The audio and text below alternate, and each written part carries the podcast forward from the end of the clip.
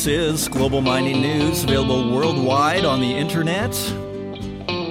Welcome to the Northern Miner Podcast. My name is Adrian Pocobelli, and we have touched, we have crested above $2,000 gold intraday on July 31st, hitting an all time high of $2,005.40. We never got the close above $2,000, so that's why it was more of a whimper than a bang. But there is a full fledged gold bull market going on, and silver is not performing too shabbily. In fact, all the precious metals are acting pretty impressively. And you see it in the earnings. It's also earnings season. And, you know, tech takes up a lot of the oxygen in the room, but wow, these gold mining companies really are crushing it as well. It's a crazy business when you see your product just start commanding higher and higher prices with no end in sight for the time being. So, we're going to take a look at earnings today. We have a few earnings stories. I'm just going to pass by a few of them. And coming up on this week's show, we have one of our feature interviews from the Canadian Mining Symposium with Teck CEO and President Don Lindsay. And it's a really interesting interview. It was done by editor in chief Trish Saywell, and it asked Don about his career as a miner in Newfoundland. It also addresses how he sees China, how the company sees India, and how copper has taken a central role in Teck strategy going forward. And as he says, we intend our copper business to be our largest business. And he talks about QB2, which is their main copper asset. And he also talks about the oil sands. And let's not forget that huge news story, Frontier Oil Sands project that was canceled a few months ago. And he also discusses ESG. So there's lots to chew on in this episode. So we're going to take a look at that. We also have a couple of interesting stories out of Chile. The regulators are threatening to shut down BHP's Escondida because apparently last year they were using three times the water permit, and apparently they've been exceeding the water permit allowance for 15 years. So now they're being threatened with a shutdown and fines or whatever else. We also have another Rio Tinto story, which I always have a special eye for. And it's interesting. There's this huge world class iron ore project in Guinea. It's called the Simandou Project, and it's been stalled for a while. But the Chinese have gotten involved, and now they're going to help fund this thing. I think it's half owned by Rio Tinto, half by the Chinese. Not exactly sure the entity. We'll take a closer look in the story. And and then there are calls in the Chilean parliament to privatize Codelco. So all very interesting stories that we're going to look at here today. It is feeling like the dog days of summer, but with the gold bull market, it sort of gives you a little bit of extra energy, a little spring in your step, at least here at the Northern Miner podcast. You know, I've been thinking about where things stand right now. And remember in late March, they were talking about bridge financing, right? This idea of putting the economy into suspended animation in order to get to the other side of the pandemic. And it seems like we don't hear about the bridge financing or because there is a sense that there is no other side to the bridge for the time being, or we don't know when we're going to get to the other side of that bridge. And it could be years for all we know. Could be two weeks. We could get a news story tomorrow. So it's not a bridge to nowhere, it's a bridge to who knows where.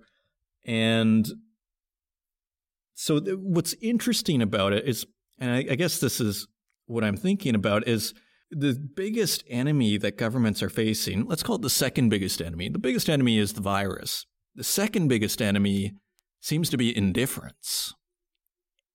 And you see it in the news stories of these governments all over the world telling their citizens to remain vigilant, fearing a second wave. threatening we may have to shut things down again.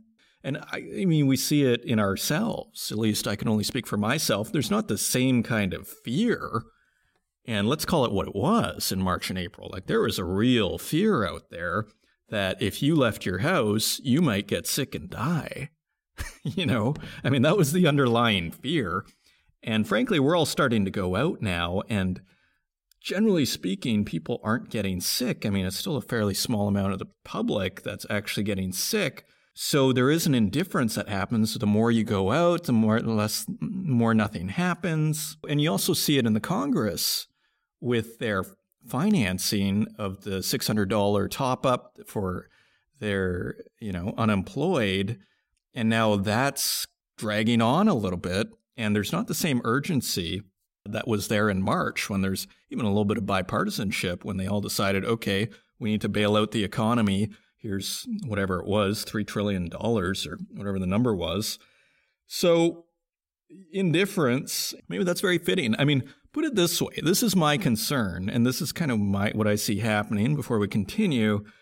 Is I see the summer as being a bit of a fake out because everything kind of slows down in the summer a little bit. You know, so if business isn't pumping, you're, you know, generally the kids are out of school. And so there's almost a semblance of normality out there. And with that normality comes a sense of, uh, it's not so bad, right? But come September, if kids can't go to school, and all of a sudden parents are facing what they faced in the spring and early summer when they had to homeschool, which frankly sounds like a universal disaster to anybody I know that has kids. It sounds like a universal disaster, like that. And, you know, from talking with people with a lot of money to people with no money, and it sounds like it's easier for people with money, as it always is it sounds really difficult. So that is a pretty daunting prospect uh, for the fall. So could be a crazy fall. It feels like the calm before the storm, and maybe we should just enjoy every day of this nice hot summer. I hope it's hot where you are. You know, it's a beautiful summer. Gold is uh, giving us something to talk about, something to think about, and uh, let's just enjoy it. Uh, you know, our mining companies are crushing it. And we're going to turn to that right now. So, without further ado, if you want to find us online, you can find us at northernminer.com. Find us on Twitter at northernminer. And again, if you mention our stories or tweet out one of our links, we are 99% of the time we are going to retweet that thing. As long as it's not too edgy, we are all over that. So do find us on Twitter, get your name out there, share our content. And you can also find us on Facebook and you can also find us on LinkedIn and YouTube, where we also host these podcasts, and also wherever podcasts are available, including Spotify. And those numbers are starting to grow. So that's really exciting too. And with that, let's turn to the news. And turning to the website, let's look at these earnings. Let's start with that. Uh, Agnico Eagle, uh, Bellwether, in the top tier. It is not the biggest, that's for sure, and it's a really well run company. Let's see what Agnico Eagle is up to. We have a story from mining.com staff. Uh, Agnico Eagle Mines reported on July 29th a near fourfold increase in quarterly profit, owing to a surge in gold prices and a reduction in exploration costs during the second quarter of 2020. For the three month period ended June 30th, the Canadian gold miner posted a net income of $105.3 million, or 43 cents per share, compared to $27.8 million, or 12 cents per share, a year earlier. So in Q2, Agnico last year made 20, let's say 20, rounded up to $28 million US. This year they made 105 in the same time period.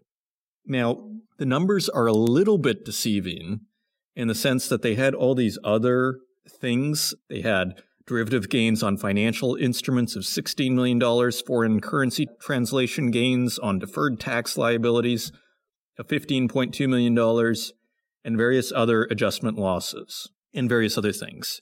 So, excluding all these items, would result in an adjusted net income of $44.3 million, which is still and still a 50% improvement from a year earlier. So if you look purely just at the business itself, without all the one time costs, it's still a 50% improvement. Not quite as exciting as our first paragraph there. Uh, cash provided by operating activities came to $162.6 million as compared with the second quarter of 2019 when cash provided by operating activities was $126.3 million. So the story gets sort of like less exciting and less exciting, but let's not forget the gold price has been rising all through Q2, okay? And already we're seeing pretty dramatic moves. So this is also a, what we might think of as a harbinger of things to come with these companies. The increase in net income and cash was mainly due to higher average realized gold prices, as well as lower exploration and general and administrative expenses, partially offset by lower gold sales volume and temporary suspension cuts, the company said. And we have a quote from Chief Executive Officer Sean Boyd. Quote, the second quarter was challenging given the global COVID 19 pandemic and its impact on our operations. While our business returned to normal production levels ahead of schedule in June, as late as June, we did have seven or eight mines on care and maintenance at one point during the quarter. He continues With the ramp up of operations now complete, and with July production expected to exceed 160,000 ounces of gold, the company is well positioned to have a strong second half, with gold production expected to average 480,000 to 500,000 ounces per quarter with declining unit costs. So you see, yeah, and remember the interview that group publisher Anthony Vaccaro did with Sean Boyd, where he said they were about a 2 million ounce producer and that they're more than happy to just go up to 2.2 to 2.3 million ounces per year. You know, they're not, they don't need to add a million per year. They like strong, steady growth. And so we look, we do the math on this 480,000 to 500,000 ounces per quarter times four is close to 2 million ounces. So very interesting. So it sounds like they're staying on track, aren't they? All in sustaining costs are unchanged, and capital expenditures are approximately $690 million. So that's a quick look at Agnico. So let's turn over to Newmont, another bellwether, a favorite, I think, a, a favorite of the hedge fund people. It's American, it's got a dividend, they get it. It's big. It's a proxy for gold. This is my sense of it. Newmont tops profit estimates on higher gold prices. And this is by Bruno Venditti of mining.com. Newmont said on July 29th that higher gold prices helped generate significant free cash flow in the second quarter of 2020. And the world's largest gold miner had adjusted net income for the June quarter of $261 million compared with $92 million in the prior year quarter. So you see that. So last Q2 for Newmont, they made $92 million in net income. And this year they made $261 million. Newmont's averaged realized gold price jumped about 31% to $1,724 per ounce in the second quarter ended June 30th. Its attributable gold production, however, fell 21% to 1.26 million ounces as coronavirus lockdowns led to the temporary closure of some of its mine sites. That sounds like quite a drop. Now, if we all recall, Barrick is a 5 million ounce producer between 4.8 and 5.2. I think that might have dropped a little bit because of Porgera. Troubles in the Papua New Guinea, maybe it's 4.6 to 5 now, I believe. And Newmont, I remember being in the six to seven million ounce range, if I recall. So if they're down to 1.26 million ounces in Q2, sounds like they had quite a drop. That's basically on a 5 million ounce trajectory for the year, not a six or seven. So let's just see what they had to say. Tom Palmer, uh, chief executive officer said, quote, we safely and efficiently executed restart plans at our mines previously in care and maintenance, and Newmont's world-class portfolio is well positioned to deliver an even stronger second half of 2020. It's almost the exact same language as Sean Boyd there, a stronger second half of 2020. And it all makes sense, doesn't it? And he continues the ongoing favorable gold price environment amplifies our free cash flow generation, yet our discipline around capital allocation will not change as we continue to invest in profitable projects. When you see this, you think of Jeffrey Christian saying, you know, I, I remember him being asked once, I'm not sure if it was by Frik Els of mining.com or on another podcast, what he thought was going to happen with mining companies and M&A and he basically said, I think they're going to make all the same mistakes as before. They're going to overextend themselves. They're going to grow too fast. Tom Palmer is saying the opposite. Our discipline around capital allocation will not change as we continue to invest in profitable projects. It's like he's addressing that criticism head on. And just a final little detail here Newmont plans to spend $45 million per month. I guess when you have that much money, you can, to maintain safety protocols at its mines in Mexico, Peru, and Argentina. And here we go. The miners' 2020 attributable gold production remains at about 6 million ounces. So they're a little bit bigger than Barrick. So that is Newmont. Okay. Similar story, isn't it? It's it's not it's it's a big jump in profits. It's just a matter of degree and they they both expect a stronger Q2. So a nice little sample of the gold sector I did want to look at this Cameco story because it's a different story. Cameco has lost $65 million in Q2, and we've been following Cameco kind of closely here. And this is by Jackson Chen of mining.com. It's great they do these earnings reports at mining.com, which are really nice to peruse. And remember, Cameco has this strategy where they shut down uh, their Cigar Lake mine. They have this strategy where they're buying off the spot market in order to reduce supply, and they're shutting down their mines because they actually find it just as cost effective in some instances.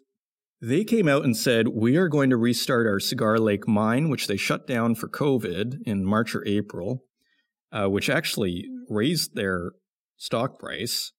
And now they're going to restart it. Yeah, my impression was they put out this positive news about restarting their mine because they lost $65 million, which is a pretty significant amount of cash to bleed in a quarter. I mean, we think of the airlines and they say, oh, they're losing a million dollars a day, or I can't remember how much, well, maybe it was more, but $65 million is quite a bleed. So let's take a closer look at here. First of all, so they announced that they're reopening Cigar Lake. And the restart of the mine, which has been placed on care and maintenance since March 23rd, will be dependent on several factors, including uh, the ability to establish safe and stable operating protocols, the availability of the necessary workforce, and how the COVID 19 pandemic plays out. Chief Executive Officer Tim Gitzel said that the decision to resume Cigar Lake was, quote, prudent, noting that the COVID 19 pandemic posed a greater risk to supply than to demand as the industry had become highly concentrated geographically and geologically. Meanwhile, Cameco reported a net loss of $53 million and an adjusted net loss of $65 million for the second quarter of 2020, impacted by additional care and maintenance costs of $37 million resulting from the suspension of production at the Cigar Lake Mine, Blind River Refinery, and Port Hope UF6 conversion plant. Sounds like that shutdown was very expensive, doesn't it? $37 million to shut down their uranium mining and their conversion plant. So, and their refinery. Like, yeah, uranium is a different beast. And so, yeah, just the safety protocols, it must be incredibly expensive. And here's the spot market purchasing issue. Given the production interruptions at the Cigar Lake mine and at the Inkai operations, Cameco said it would increase its required spot market purchasing in 2020 to meet its delivery commitments and to maintain desired inventory levels. So we could say they're doubling down a little bit on the spot market purchasing. Combined with the additional care and maintenance costs, the average unit cost of sales in the uranium segment would be higher than the company's previous estimate. We have one more quote here We have the tools we need to deal with the current uncertain environment. We are well positioned to self manage risks. We have $878 million in cash and short term investments on our balance sheet and a $1 billion undrawn credit facility, which we do not anticipate we will need to draw on this year. Just the fact that Tim Gitzel is mentioning the $1 billion undrawn credit facility, though, does have to raise some concerns. Like, uh, let's just revisit the numbers. $878 million in cash and short term investments. So that's not all, that doesn't sound like it's all liquid cash. $878 million in cash and short term investments. They just lost 65. I don't know, what is that, 7%, 6% of their cash on hand has disappeared.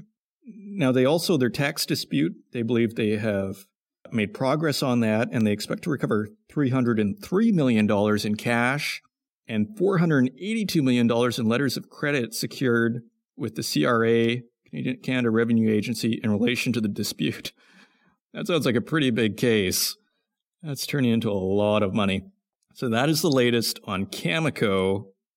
And so, yeah, very interesting to see how this develops for them.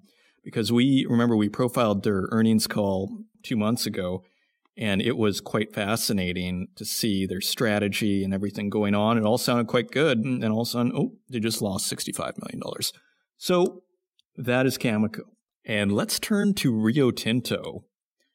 Chinese funding may resurrect Rio Tinto's troubled Simandou project in Guinea. This by Cecilia Jamasmie, mining.com. Rio Tinto is once again discussing the development of the controversial large scale Simandou iron ore project in Guinea as half year earnings support an investment case for the steelmaking material. Iron ore once again made the lion's share of the world's second biggest miner's profits for the first half of the year. The commodity has defied pessimistic predictions, climbing 19% this year to above $110 US a ton on the back of strong Chinese demand and supply disruptions in Brazil. And we have a quote from Jean Sebastien Jacques, Chief Executive Officer. Under all scenarios, Simandou will be developed with or without Rio Tinto. There is a huge incentive for the Chinese to make it happen now, he said, referring to increased industrial activity in the country. Beijing is actively pushing forward with the project, and a decision should come soon, according to sources familiar with the process. The state owned Assets Supervision and Administration Commission, SASAC, which oversees the largest government owned enterprises in China, is currently fine tuning details. That includes how the project will be funded, the sources add. Jacques noted the company has been working with its Chinese partners to determine the costs of developing their half share of Simandou. The deposit is comprised of four blocks. Blocks 1 and 2 are controlled by a consortium backed by Chinese and Singaporean companies. Rio Tinto owns 45% of blocks 3 and 4, and China's Chinalco, never heard of Chinalco, holding 39.95%, basically 40%, and the Ghanaian government 15%. For over a decade, Guinea's crown jewel deposit was caught up in wrangles between companies that held rights to it and authorities in the West African nation. And this is interesting. In 2008, one of Guinea's former dictators stripped Rio Tinto's rights over two of the four blocks the deposit had been divided on and handed them to Israeli billionaire Benny Steinmetz and his BSG Resources. Rio was able to keep the two southern blocks, but only after paying $700 million to the government in 2011. That guaranteed Rio Tinto tenure for the lifetime of the Simandou mine. That deal came under scrutiny in 2016, forcing the company to fire two senior managers over a questionable $10.5 million payment made to a consultant who helped the company secure the two blocks and alerted authorities, including the U.S. Department of Justice, and the UK's Serious Fraud Office. As you all know, I've been following Rio Tinto quite closely on this podcast because there is a pattern here.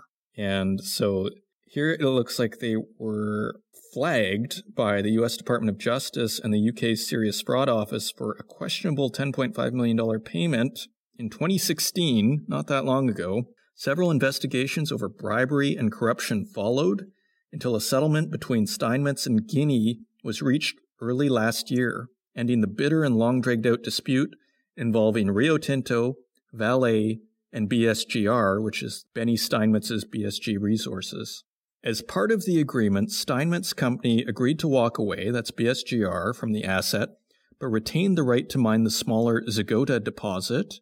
And just to give you an idea of how big Simandou is, it says here it could dampen iron ore prices once it reaches full production. The deposit is not just massive, it holds 2 billion tons of iron ore, but the output is expected to have some of the highest grades in the industry. Sounds like a mountain of iron ore.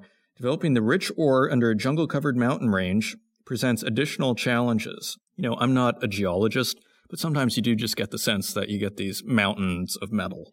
And this looks like it's one of those. Pascua-Lama, near Argentina and Chile's border. The financial burden of building a 650 kilometer railroad stretched across Guinea to ports has always been a roadblock for developers.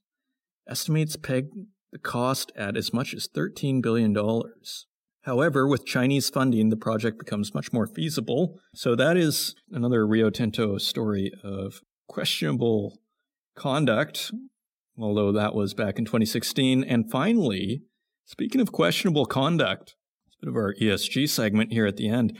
Chilean regulator threatens to shut down BHP's Escondida for exceeding its water permit allowance. And this is also by Cecilia Jamasmie of mining.com. Chile's environmental watchdog said it would charge BHP's Escondida copper mine, the world's largest, at that, the world's largest copper mine, withdrawing more water than its permits allowed for nearly 15 years. The Superintendency of the Environment, SMA, said the operation had caused a decrease in the water table levels greater than 25 centimeters, which is the allowed limit in the Atacama Desert the world's driest, where Escondida is located. They have major water issues over in Chile. The regulator said the charge against BHP's copper mine could result in the revocation of its environmental permit, closure of the operation, or a fine. The company, despite committing to reduce its extraction of water, exceeded the maximum level permitted since 2005, tripling that level in 2019. So for the last 15 years, they have exceeded their water permit allowance and they tripled it in 2019. The SMA said that's what the SMA is saying. The news comes on the heels of a top environmental court's call for a government vetted water study, which, which would help address lingering questions on mining sustainability in northern Chile. Yeah, so you can read about that. They're trying to pipe in water from the ocean into Chile. BHP already gets 40% of the water in the ocean. You can read the whole thing on thenorthernminer.com. And with that, let's turn to metal prices and see what's going on over there.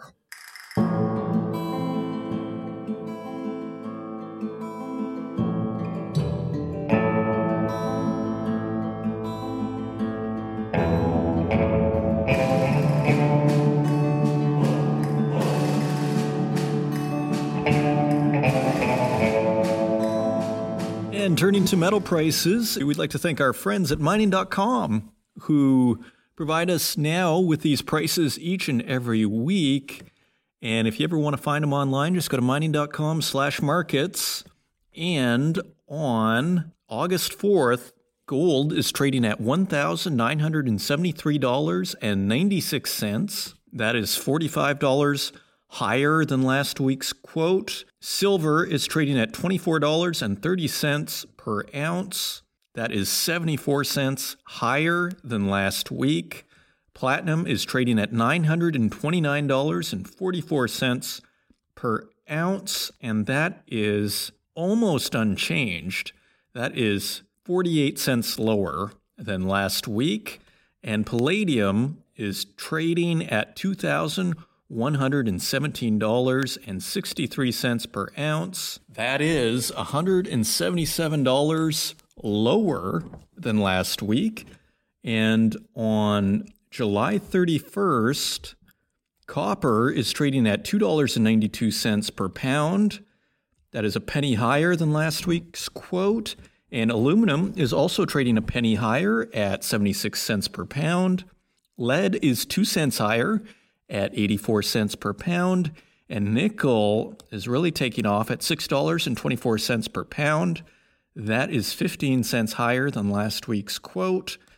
And tin also making moves. It's at $8.11 per pound.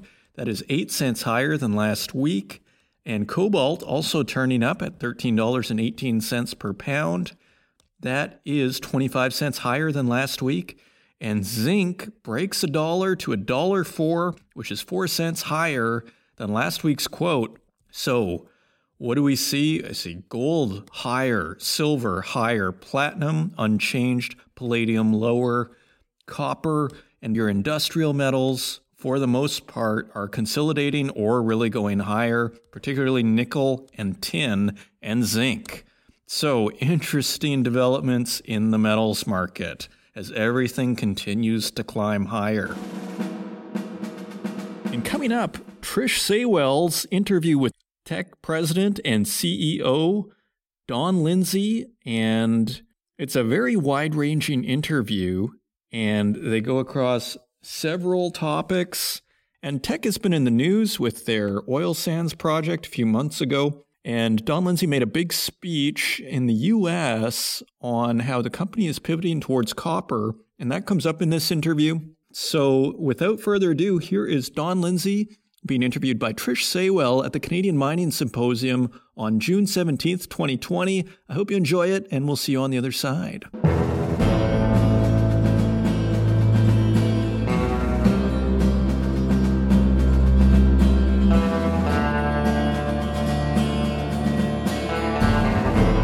Very excited to have Don Lindsay with us today. Hey, Trish, how are you? Good, good. I understand you're calling in from the uh, Fording River uh, steelmaking coal operations in Elk Valley.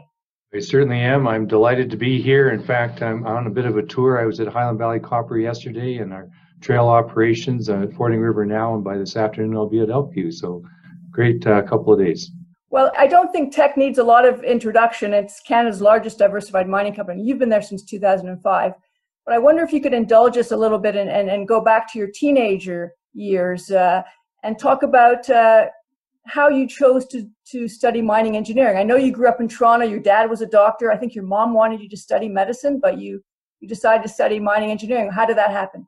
Well, actually, it goes back to 1968 uh, when I visited my first mine. I was on a canoe trip with my father, and you know we, we did a lot of canoeing up at uh, the cottage north of Toronto. And in this particular case, uh, he and I, because I have five sisters, the male bonding kind of thing in the family happened when we went on canoe trips.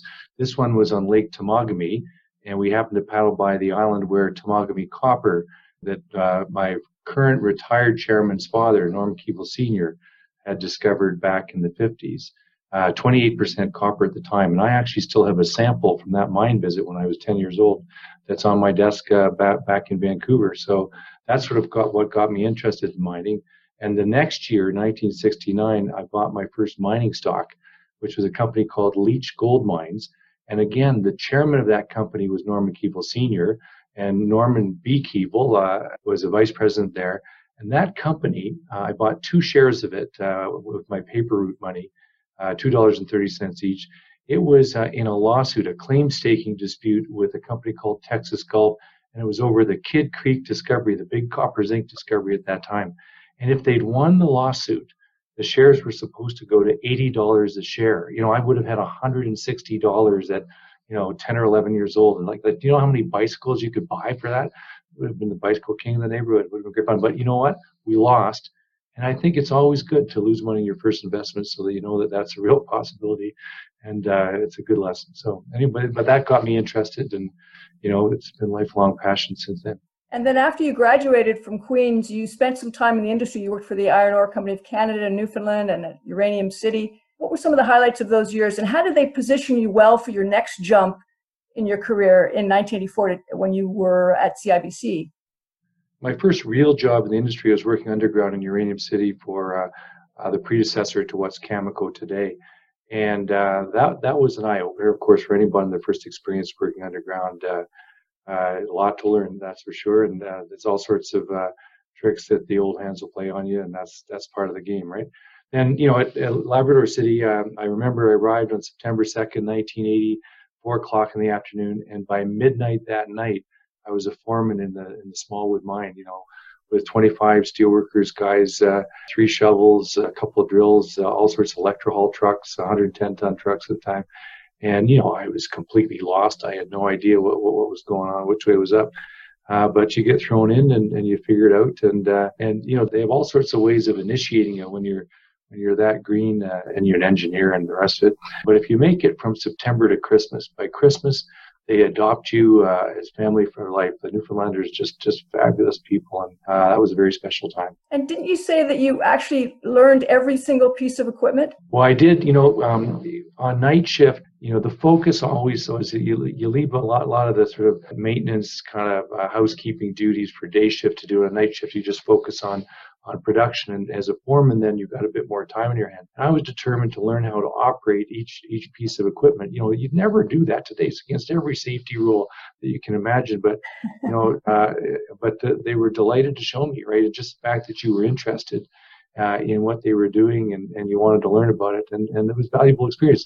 I mean, I can tell you I'm here at Fording River today and uh, you know, if, if, I go on a shovel or a truck with people for stuff and talk about what it was like in the old days, I mean, things that the technology have done since then. That I remember when I was a drill foreman, and you know, in the middle of winter, and you're spotting a drill, and you're looking for like a little wooden stake in the snow or something. Now it's all GPS, but GPS didn't exist back then. But but uh, we have fun uh, uh, comparing notes and telling the old stories. So I really enjoy uh, dealing with the operators today and and uh, seeing what their challenges are. Well, you're right. I mean, that wouldn't have happened to, in today's time that you would have had a chance to do all of that. That was a good experience, yeah. And so when you joined CIBC and you actually founded the mining group there, how did that come to pass and how did those well, years?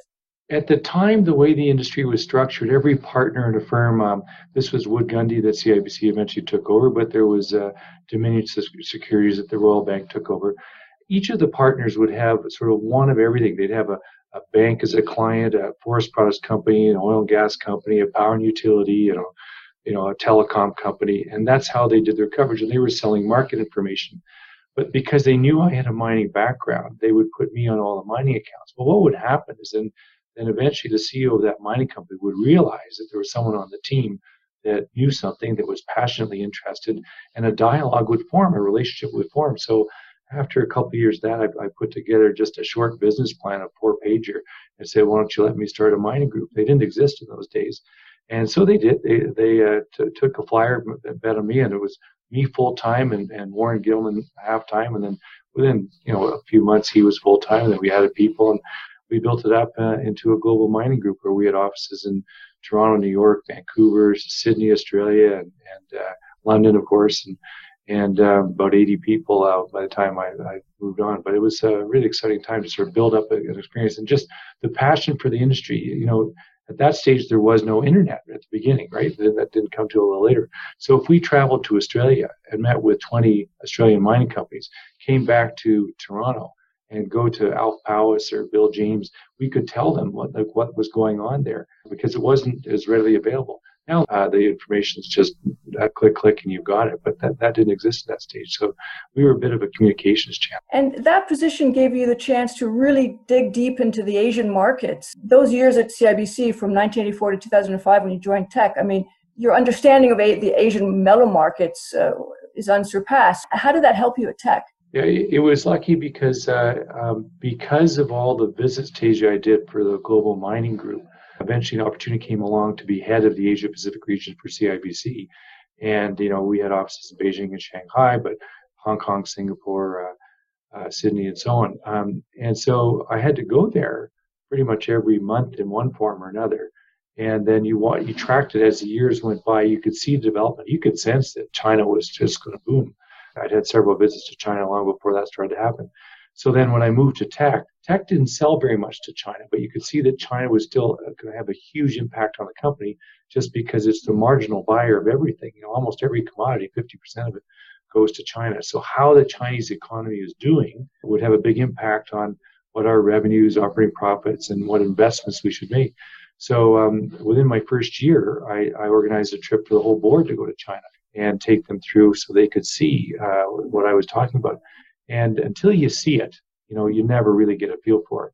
And then what's really important is you got to keep going back and seeing how it changes. I remember one time, this was before the Beijing Olympics in 2008, I was there with a colleague and we were sitting there. Um, uh, we were standing at the, uh, you know, the entrance of a hotel. We were about to go someplace, and Doug said to me, "He said, do you, do you notice anything different?" I said, "What do you mean?" I like everything's different. He says, you know, "They changed all the taxis." Oh, that's right. All of the taxis in Beijing had just changed to these these hybrids that like just just like that. There used to be these old, really old, terrible things, and then boom, it was all cleaned up, brand new taxis, and all the taxi drivers had to speak English. It was just just done, you know. And, so these are the kind of things that you saw happening, and you knew that they were going to be successful. It's interesting with that background. I mean, I, I, five or six years ago, Teck took the strategic decision to reduce your steelmaking coal exports to China, I believe, from about 35% of total production down to I think less than 10% now, and at the same time boost your exports to India which looking back was a pretty smart move. Um, do you want to talk about that decision and how that's helped Teck? There are two parts to that. The first was I was worried that we were overexposed to China, and because we all all have Chinese price risk, as I said earlier, you know they're the marginal buyer of everything. I didn't want to have uh, that much Chinese commercial risk, volume risk at the same time. And so we, we took the decision that over time to gradually reduce the volume so that it was a, a manageable thing. And we're sort of eight to ten percent now, and and you know we, we could sell more it if that's how the market evolves. But I think it's a good balance.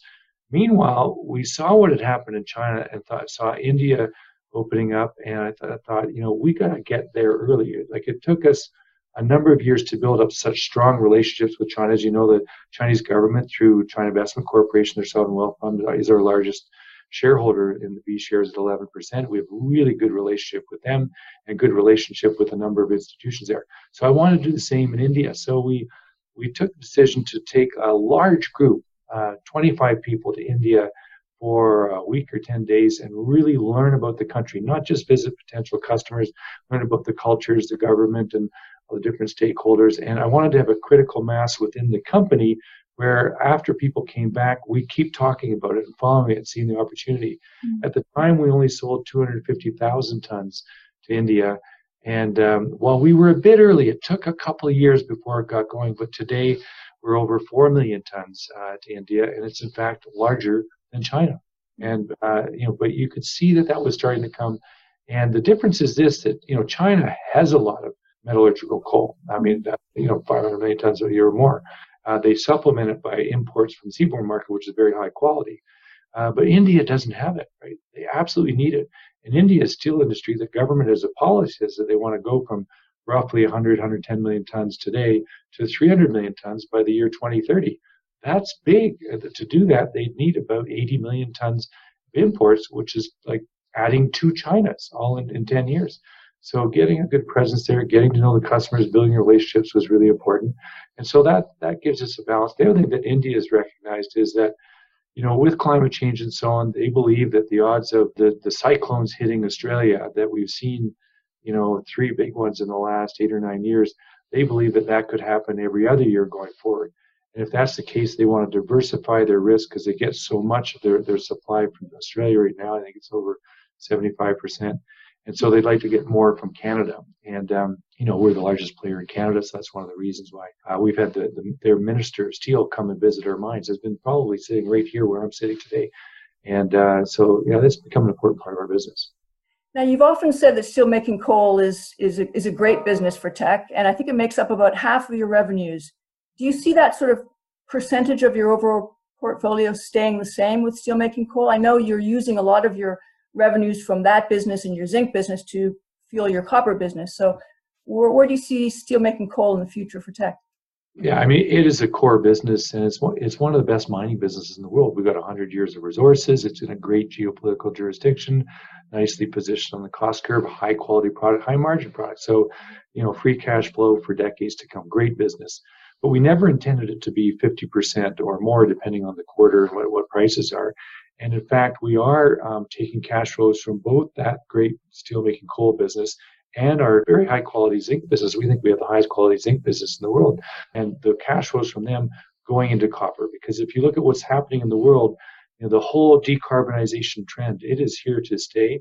And the associated electrification with that is going to require a lot more copper. Plus, you know, one of the the, the effects of uh, the COVID 19 crisis has been a, a greater awareness of the antimicrobial properties of copper. Mm-hmm. You know, the coronavirus on a copper surface, 99.9% of them die within two to four hours, whereas a, on a wooden surface like this desk or, or, or cardboard or, or, or stainless steel, they live for days, you know, and so infrastructure, public transit, doorknobs, hospital bed railings and, and intervention stands, countertops, nursing countertops. You get a you can get a, a high touch surface. You can make a copper composite material looks just like a normal counter, but the virus dies on it. And we've done that. Teck has sponsored that in five different hospitals now in their intensive care units, uh, starting with Vancouver General Hospital. Great results. It reduces the infections, reduces fatalities, uh, reduces maintenance costs. So that's such a uh, compelling case that there's going to be more demand for copper. So over time, we think that our, well, not we think we intend our copper business to be the largest business. Core to that, of course, is QB2, which uh, you know is under construction now in Chile, and that'll add um, 315,000 tons of copper and concentrate per year from the start. But it, it's a massive ore body. We've published over 7 billion tons now. We know it's going to 10. And so, uh, 100 years resources, uh, you'll see QB3, QB4, and that will continue to grow into what we believe will be one of the top five copper mines in the world. So ultimately, copper will be our, our largest business by far. It's, it's an incredible asset. I mean, the, the, the mine life of 100 years or so, but also you were saying that it's got one of the lowest strip ratios of any copper mine in the world. Well, certainly compared to all the, the benchmark competitors you'd see there, like uh, the, the strip ratio for the first 25 years is 0.7 to 1, and for life of mine, it's 0.8 to 1. And that compares to Collahuasi next door is over 3, I think it's 3.4 to 1. Escondida, I think is around 2.6. Antamina is over 3. So, so, so those mines have to move four times as much rock to put one ton of ore through the mill. Think about that, four to one. That's a structural advantage that QB2 is going to have, uh, you know, throughout its life and also the terrain is such that it's very expandable because sometimes you get constraints like Antamina, the steepness of things, and um, other other uh, uh, mines I can think of where it's not that easy to expand. But uh, in QB's case, it will be. So this is something that once uh, QB2 is built, you just know that over over a 10 year period, you're going to see it continue to grow, and, and and that could be just core to Teck strategy for decades to come. You mentioned zinc earlier. Uh, it's about 17% of your gross profit last year. Do you see zinc? I mean, you've got one of the largest zinc mines in the world, Red Dog. Where do you see zinc? Is that going to stay sort of the same amount? We look at zinc as, as stable in terms of the size of the business. You know, we're not the largest in the world, but we're probably second or third from that point of view, and very high quality. That our zinc units are coming from Red Dog, as you say, which may be the best zinc mine in the world, and Antamina, uh, you know, which, which in different parts of its mine plan can be a huge zinc producer. And then Trail is a low cost conversion, you know, with clean power. So um, very high quality business. Uh, again, cash flow uh, year in year out for decades to come. We think it's about the right size, and uh, we think the future for zinc has uh, very promising aspects to it as as the the battery uh, component of the demand for zinc is likely to grow. Um, there are a number of technologies, a number of companies have been working on zinc air batteries, which would be ideal to convert uh, solar and wind power into something that's more sustainable 24 hours a day. And that's the key uh, to, to really uh, the energy transition that everybody's talking about. That will make a big difference and we think will help drive demand for zinc. So it, it, it's a core business for sure. Now, in the oil sands, you know, earlier this year in February, it sounds, it feels like a lifetime away now, but uh, you chose to withdraw your applications for the Frontier project, and you're still invested in the Fort Hills. Uh, where do you see the oil sector in your overall uh, future?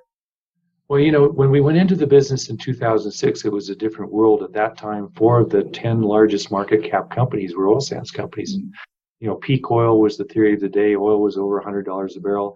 And it was a great hedge on our diesel that we consumed, a great geopolitical region. You know, Alberta is a fantastic place to do business. 50 year resource, so uh, you know you'd be able to catch uh, many cycles, um, and uh, no particular technology risk, but technology upside, which proved to be the case with Fort Hills. That using the paraffinic froth treatment technology, the, the low carbon emissions per barrel of oil has been very, very important uh, to that project. And Fort Hills has been a tremendous engineering success in terms of uh, you know, the startup and, and hitting design capacity. 80% of projects of that scope, $18 billion, uh, never hit design capacity. And this one did. The third train started up and, and uh, it hit design capacity within three weeks. And by the end of the year, the last month that it was allowed to run at full capacity before the caps on production came in in Alberta, it averaged 104% uh, capacity utilization and $23 Canadian cash cost per barrel. So great asset from that point of view. But of course, um, the pipelines never got built. Uh, they're, they're, you know, Trans Mountain's under construction now. We look forward to that. And then, of course, the, the production caps were put in. And then, of course, the war between Saudi Arabia and Russia, uh, oil price war. And, and, next you know, we actually had negative oil prices briefly. Uh, but we've seen quite a recovery in the last few weeks. The price of Western Canada Select, which is the oil price we receive, has actually increased uh, in Canadian dollars by $40 a barrel in five or six weeks. So things can come back pretty fast. And, and you, we know that that asset has the capability of making 700 to 900 million dollars of EBITDA per year, which would be one of our top three assets. So in terms of having done it, we know why we did it, and, and the circumstances of the time certainly made a lot of sense then. However, over time, the world has evolved, and there's no doubt that um, you know, the world's looking for an energy transition away from carbon. And uh, it may be that um, that Teck Resources shareholders may not, you know, uh, realize the value for the investment in Fort Hills within the Teck Resources share price. If we determine that to be the case, then we won't hesitate to do a transaction where it gets separated out and owned in a different form. And whether that's an outright sale, whether that's a contribution of the asset into another company taking back shares, whether it's a spin out, all that remains to be determined. And you know, you don't rush to do these things when the world's going through a COVID 19 crisis, of course. But, uh, you know, there will be a lot of value there at some point, but we'll, we'll watch carefully to see what makes most sense. Uh, moving to ESG now, Teck's been an early leader on ESG, and you, you you support the carbon tax, and you're trying to reduce your emissions by 33% by 2030, and then you want to be carbon neutral by 2050. How realistic are those targets? Do you think? One of the things that was important to me when we made that announcement, particularly the 2050, is we wanted to simultaneously announce a demonstration that it was possible. And so on the same day, we announced that we were converting half of the energy that's going to go into QB2 from coal-fired uh, power to uh, to green power, uh, to to solar and wind. And that's a big a big chunk of power that uh, will now be uh, clean and green. And we think that we can get to 100% much sooner than like we originally thought we'd try and do that within five years. We think we can get there even sooner than that. So that shows that it's possible. And this has been sort of deeply ingrained in our company. We're now on our third set of sustainability goals. We did the first set in 2010 of five and 20 year goals. Uh, I, I worked very intensely with the team on that to set goals that were, you know, stretch targets, realistic, that would be totally transparent, reporting each year, letting everybody come in, seeing what we're doing. And uh, we did it again in 2015, and we did it again this year, which we published uh, uh, just a couple months ago. Our new goals for for five years and 20 years from now, including with the 2050 goal of uh, of carbon neutral. So it's real, and and it's something we've got to do. Uh, this is, you know, you mentioned Frontier. One of the things about Frontier is it was part of the energy transition too. Mm-hmm. Its carbon emissions per barrel were one third of what's operating today. And they ranked in, in the middle of the pack of all the oil that's refined and consumed in North America.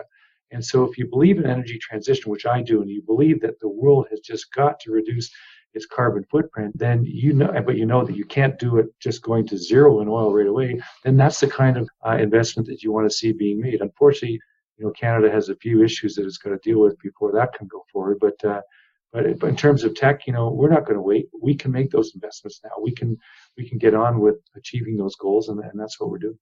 And it has been recognized, as you say. You know, we're we're now ranked number one in sustainability in our industry by the Dow Jones uh, Sustainability Index. We're the only mining company on the global 100 most sustainable companies. And just last week, we had our annual uh, sustainability call with investors, and uh, we had said that we were tied for second in the Sustainalytics rankings. Mm-hmm. And then the guy from Sustainalytics got on our call. He said, I want to correct something you said. And I'm thinking, oh, uh, what have we done? And uh, he said, because you're not tied for second, you're first. So we're, we're, we're leading in Sustainalytics too. So we're pleased with that. But we know that there's all sorts of companies out there that are, are they're raising their bar every year and, and they, they and, and that's good you know, and if they're trying to pass us, and so we're going to try and stay ahead of them, and that's good for everybody.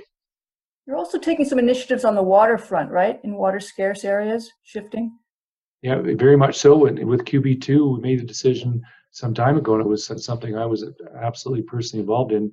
Is you know we're building a, a desalination plant, and the water's coming coming from the ocean, uh, and uh, we did have the rights to a certain level of, of water draw from the Salar, but uh, we just didn't want to interfere with that, and and we went the other direction. So, mm-hmm.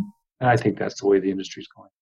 Just to wrap up, I mean, you know, Teck had a record year in 2018 and then sort of everything kind of fell apart in 2019 with the China trade wars and co- you know it, it was a tough year for everybody in the but in the industry but the beauty of Teck is that you've got these long life low cost assets which can sort of survive multi commodity cycles so i mean are you feeling optimistic i mean there are things that are beyond our control in the industry uh, I do look at the glass as half full. I mean, the uh, the world, you know, the world always fixes itself. It always does, and it will again this time. And certainly, this has been a crisis like none of us have ever seen in our lifetime. But I, I also see all sorts of good things happening that show that the, the world's get, getting its collective arms around the issue and learning how to operate with it and a vaccine will come. I, I, have confidence in that. We've seen some good news on that lately. And it is true. Like a, a year ago at investor conferences, we were announcing record revenues, record EBITDA, record earnings. You know, uh, debt had been reduced from 7.2 billion US to 3.2, and no maturities of significance till the year 2035. We de-risked QB2, done a great deal with Sumitomo Metal Mining, and put two and a half billion dollar U.S. project finance in place to finance the construction, and that that won awards. Uh, we were ranked number one in sustainability. We had our best safety year ever. You know, the, the company was in, in terrific shape, as strong as we've ever seen it. In the course of 12 months, first you get the trade war started. Uh, literally May of last year. Then we had an intense ESG focus on the company and all things coal where you got a tremendous focus from investors, uh, and they weren't distinguishing between the steelmaking coal, which the world absolutely needs for a low carbon future, versus the thermal coal, which which it doesn't. There are alternatives. And then we had the oil war between Saudi and, and, and uh, Russia, and then COVID hit. And what that did is it took the key commodities that we produce, steelmaking coal, down 53%. That's the price. But the margins in our largest business went down 93%. And in zinc, zinc hit the 60th percentile on the cost curve. Margins went down over 50%. Copper, they only went down 28%. Copper's come back pretty fast, which is very encouraging. But in, in, in Western Canada Select, we went from positive margins of seven bucks a barrel to negative 25 bucks a barrel for every barrel we produce. So yeah, we were hit pretty hard. So, and there was a, a, a mix of experience. Remember, the iron ore guys, iron ore has gone up. It's gone up substantially and gold has gone up 30% from 1300 to 1700 and something you know and we did some arithmetic. For example in iron ore had iron ore had the same performance as steelmaking coal iron ore would be 34 bucks a ton today. Can you imagine how rio tinto and bhp and fortescue would feel about that you know? If gold had had the same performance instead of going from 1300 to 1700 gold would be $605 an ounce today. And you know newmont and barrick might be having a bit of a different experience. So like uh, it hasn't all been equal with COVID nineteen. Some have done well, and some others. But you know what? Uh, the cycle turns, and we've seen it before. In in in 2015, 2016, coal was under tremendous pressure, and benchmark prices got down to 81 dollars. And then in four months, they were 300. And so these things have happened before; they'll happen again.